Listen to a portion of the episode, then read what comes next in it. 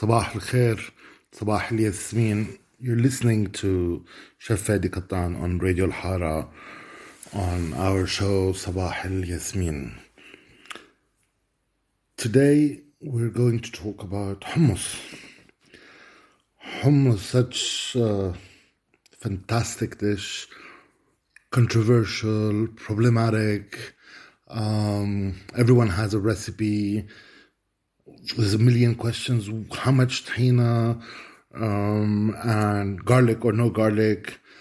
And I'm very happy to be joined on this show by a very good friend um, and a tahina connoisseur, Felicity Spector, um, who'll be joining us a bit later on in the show. I think there's no breakfast in Palestine that doesn't have a hummus plate. Uh, when you talk to somebody about a snack, then very often the snack is hummus and falafel. Um, there's a race between who does the best hummus and where the best hummus is done. Some people in Nablus, in Bethlehem, in Ramallah, in Beit Jala, um, in Jericho and in Jerusalem and in Gaza have different versions of the hummus. My hummus story is very simple. The Hosh the, the guest house and the restaurant Fawda that I run are down the street from who I believe do the best hummus in the world, Eftim. Um, the Eftim family has been doing hummus since 1948. They're Palestinian refugees from Jaffa. Um, in 48, when the state of Israel was created, they were um, thrown out and they came to Bethlehem and started their hummus business. Since 48, they have the same location where they do the best hummus ever we all aspire to do a hummus that's as close as Eftim's hummus. Um, but I don't think it'll be the same. It's a different version. In what what is the, the base of a good hummus? It's the chickpeas and the tahniya and of course the olive oil. Um, the chickpeas, I don't believe in doing chickpeas that are canned um, and heating them up. Buy dried chickpeas, soak them overnight, and cook them. You'll get a velvety, smooth hummus, and that's the only way you can get a nice, smooth hummus. The tahina, well, I think the Palestinian tahina is the best. Um, wherever you are, um, you'll find Palestinian tahina. It's a bit harder. Um, some places you don't come across it, but try and get a good quality tahniya to, to do the, the, the hummus. Now, I was saying it's controversial. Yes, hummus is controversial. Um, we we all claim the the origin of hummus, but I think it's one of those dishes that during the Ottoman Empire traveled across the area and is shared and common to a lot of the Levant um, with particularities, with particularities that are not only country based, but then also city based, family based. Um, everyone has a different version. I do my hummus without garlic. A lot of people like the hummus and garlic. Um, so it's really um, a very personal touch to hummus. But there's two things with hummus that are sacred. For me, I, I don't want to hear about uh, hummus, something being called hummus that is not hummus. Um, in Arabic, the word hummus means chickpeas. It doesn't mean that consistency of mixing a pulse or mixing vegetable with tahniya. So please, no pumpkin hummus, no beetroot hummus if it doesn't have chickpeas.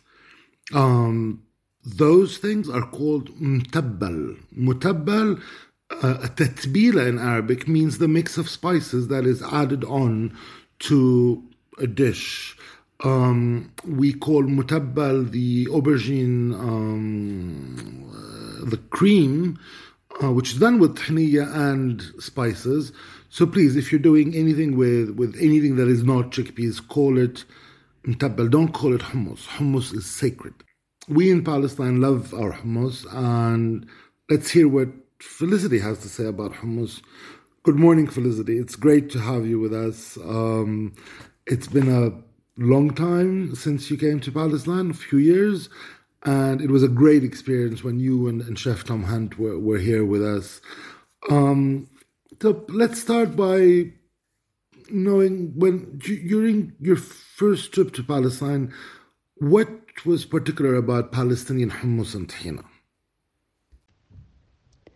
The one thing I noticed about the hummus and the tahina in Palestine was it was incredibly smooth, really beautiful flavour, nothing bitter about it at all.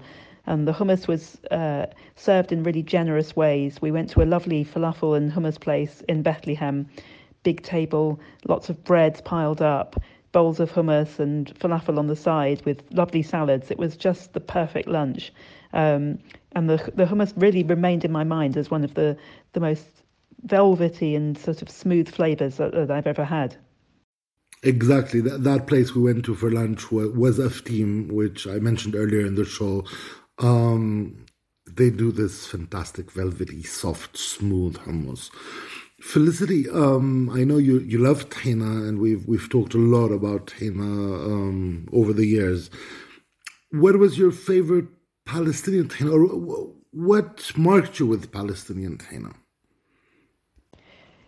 It's actually quite hard to find Palestinian brands of tahina here. Um, when I was there, I, I, I, was told that the best ones come from Nablus, um, and certainly we we visited a, a tahini factory at one time uh, during my visit, and the different levels of tahini that they produce there with the the stones grinding the seeds was was quite a a, a revelation to me. Now the big question: hummus with or without garlic, Felicity? I know you're you're allergic to chili, but how about garlic in the hummus or not? I think I'm always a garlic fan. Um, I don't eat chili; I'm allergic to it, so I get lots of flavour from other things instead. And for me, the combination of the lemon and the garlic and the flavour of the the nutty tahini uh, in the hummus is is just a perfect combination. It stops it from being overwhelmingly rich, and it gives it that very deep depth of flavour that you're looking for. So garlic in the hummus. The Felicity, the, the, the last question on, on Palestine, and really thank you for joining us this morning. Um, what was your favorite Palestinian dish? Gosh, it's really hard to say what my favourite dish was because there was just amazing food that we had almost every day there. Um, one of my favourite things was a frika dish which you made for me with the, the tahini and beetroot and lots of herbs, which was absolutely stunning, a bit like a, a risotto but way nicer. Um, I also had a lovely roasted cauliflower dish with a, a quite a loose tahini sauce, which was um, really, really amazing. Um, and then, of course, there was that incredible fukara that you made with Tom Hunt, and uh, in that big wood-fired oven uh, with all those vegetables inside a clay pot. Never seen anything like it, um, and I'll remember that forever. Thank you. That's very kind of you. Actually, yes, our friend Tom Hunt just came out with his book, and um, I think it started yesterday uh, being distributed in in the UK. Um, we really had a great time doing this fukhara and this vegetarian fukhara together. Um, thank you, and I'm happy you enjoyed the frika also. Have a great day and, and stay safe, Felicity, um, and everybody else. So, thank you, Felicity, for having joined us from London. Um, now we're going to give you the hummus recipe. Um, and it's sadly without garlic. um, so, for the ones who want to note down, um, take a pen and a paper, or if not, I'm publishing the the um, uh, the episodes on a podcast um, where you can listen to them again and uh, be able to, to note down the ingredients or the method. Um, so for the for the hummus, uh, we need 400 grams of dried chickpeas, um, two tablespoons of olive oil, half a teaspoon of ground cumin, half a teaspoon of salt, um, the juice of one, one and a half lemons, um, and uh, a spoon of bicarbonate of soda. So the, the in the evening you soak the dried chickpeas in in water um, overnight. Next morning, you change the water, put some salt and some bicarbonate soda, and you cook the chickpeas for an hour more or less until they're they're fluffy and soft, but not totally mushy. Once they're cooked, you take them off the, the, the stove, um, take the chickpeas out of the um, of the pot and rinse them with cold water, but reserve the cooking water. Um, the in a in a bowl you you place the tahina, the olive oil, the lemon juice, um, the cumin, and the chickpeas themselves, and you start blending with a hand blender. Slowly, you add a bit of the cooking water until you get that velvety texture um, Felicity was talking about. It's, a, it's, an easy recipe. It can be done, and in those days of, of lockdown and curfew, you can actually soak more chickpeas and reserve them in the fridge in in some water um, and do fresh hummus every morning for breakfast. The nice loaf of taboon bread uh, out of your oven.